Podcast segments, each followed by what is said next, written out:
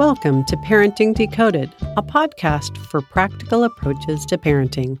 I'm Mary Eschen. Do you feel like you're always battling your child? You tell them to do something and you immediately get a no, followed by whining and complaining or outright defiance? A simple request that turns into a war is enough to send us over the edge sometimes. In this podcast, we're going to talk about how to avoid power struggles by using a secret weapon choices. Let's start in. When our kids are putting up a big fuss, whether it's about go- going to bed or getting off electronics, they push our buttons so quickly that our brains go into resistance mode and we allow ourselves to be pulled into a power struggle. We want what the best is for our kids, and we know how to get it to them effectively and efficiently, so they should just do what we say.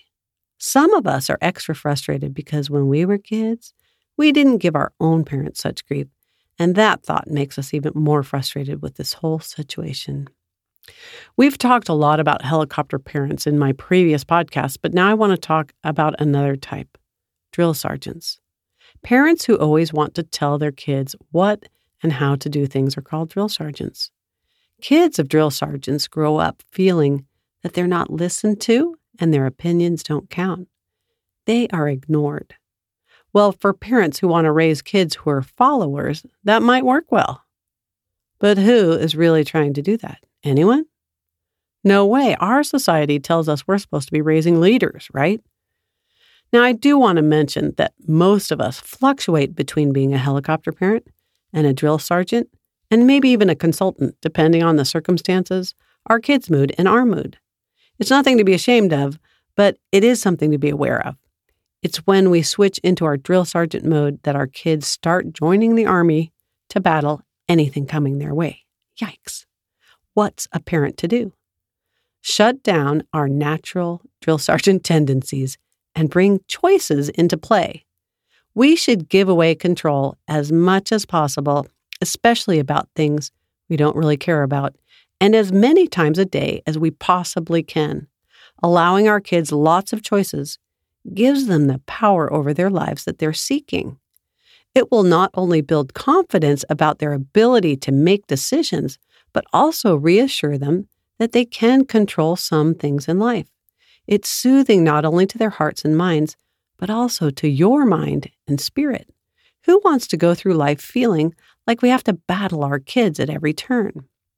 One thing to note is that you need to give choices when things are going well before any power struggle erupts. How do you do that? Well, when kids are little, I find that parents have a lot of fun offering playful choices that help to serve as distractions that wind up easily preventing battles. Here's a classic drill sergeant parenting move It's time to go to bed. Please go, change, and get ready.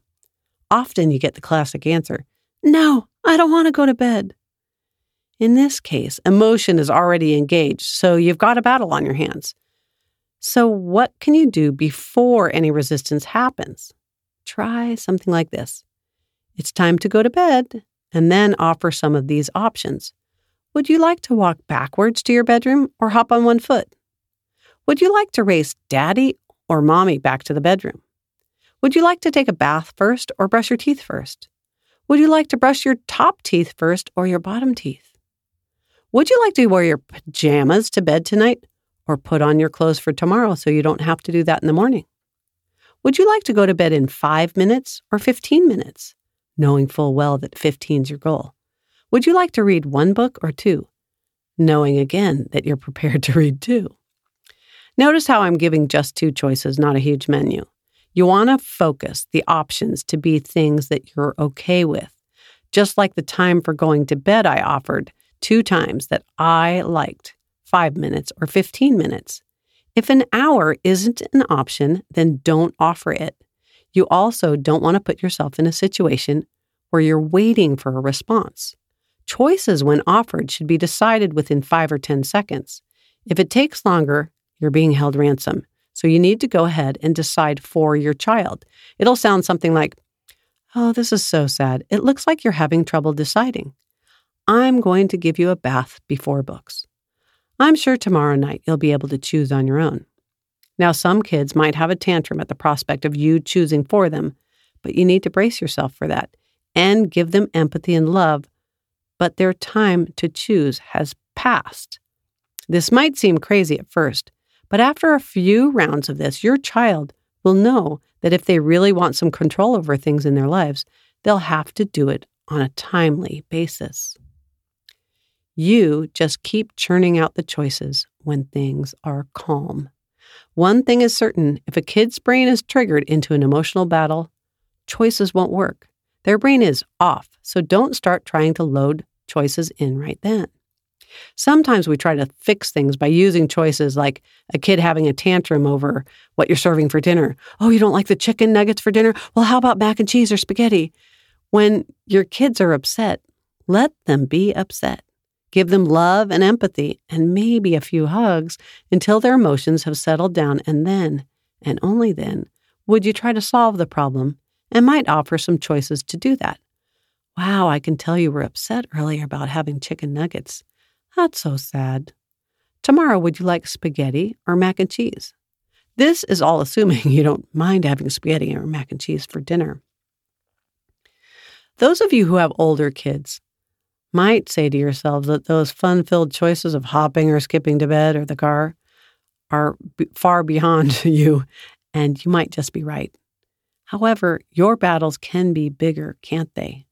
Those tweens and teens really want control over their lives.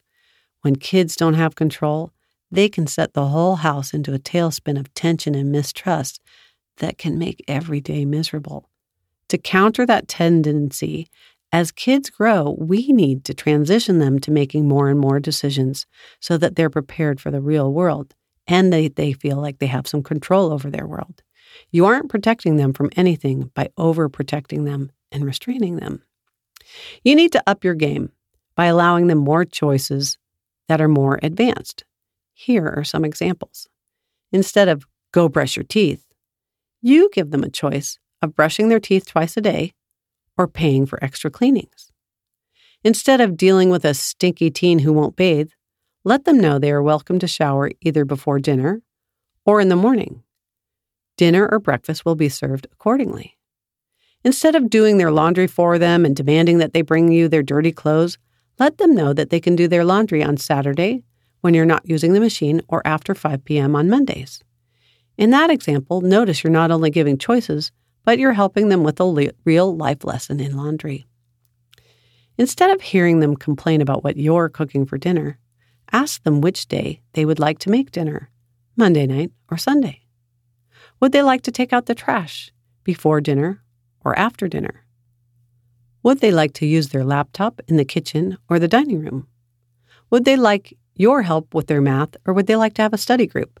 Would they like to join a soccer team or a baseball team? I do want to let you know that you don't need to make a choice about everything. Brushing teeth in most families isn't a matter of choice, but allowing them to pick electric or hand brushing, or which toothpaste or what timer to use to know how long they've brushed can all be options offered as choices. You get to choose the topics that can have choices. In a previous podcast, I talked about a mom who was having trouble getting her kids to wear their helmets when bike riding. It's a safety issue that's non negotiable. The only choice I would offer would be do you want to ride with a helmet or not ride a bike? That's sort of more like a threat. I'll talk in my next podcast about how to use well defined boundaries in situations like that instead of choices, so stay tuned for that. Now, there are lots of you regular listeners who tell me that choices are amazing, but they don't always work. Maybe they work with one child, but your other child likes no a little too much. Here are some tips. First, if they won't choose quickly enough or want to make their own options, hold fast and let them know they can choose next time, but you go ahead and choose for them this time. Two, if you're consistent, then they know you'll be true to your word. Give them empathy if they start giving a major fuss that they don't like the options given. Feel free to go brain dead and say, I know, as a response. It's okay for our kids not to like all our choices, so we need to make sure we keep our emotions in check in the event that our kids don't like them. Saying something like, This is so sad. That's not one of the choices right now. I'm happy to let you choose something else at a different time. Then you go ahead and pick one of the choices. Don't let getting grief from your child throw you off. Three, if your child really won't choose and a major battle ensues, I'd recommend you go listen to podcast 10 on consequences and punishments. You'll get a lot of ideas on how to react in a calm and loving manner.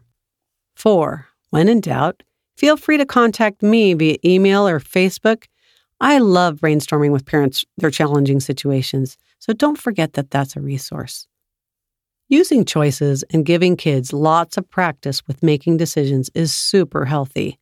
As kids learn to trust that you value their opinion and hear what they have to say, their self worth and self esteem can grow and blossom.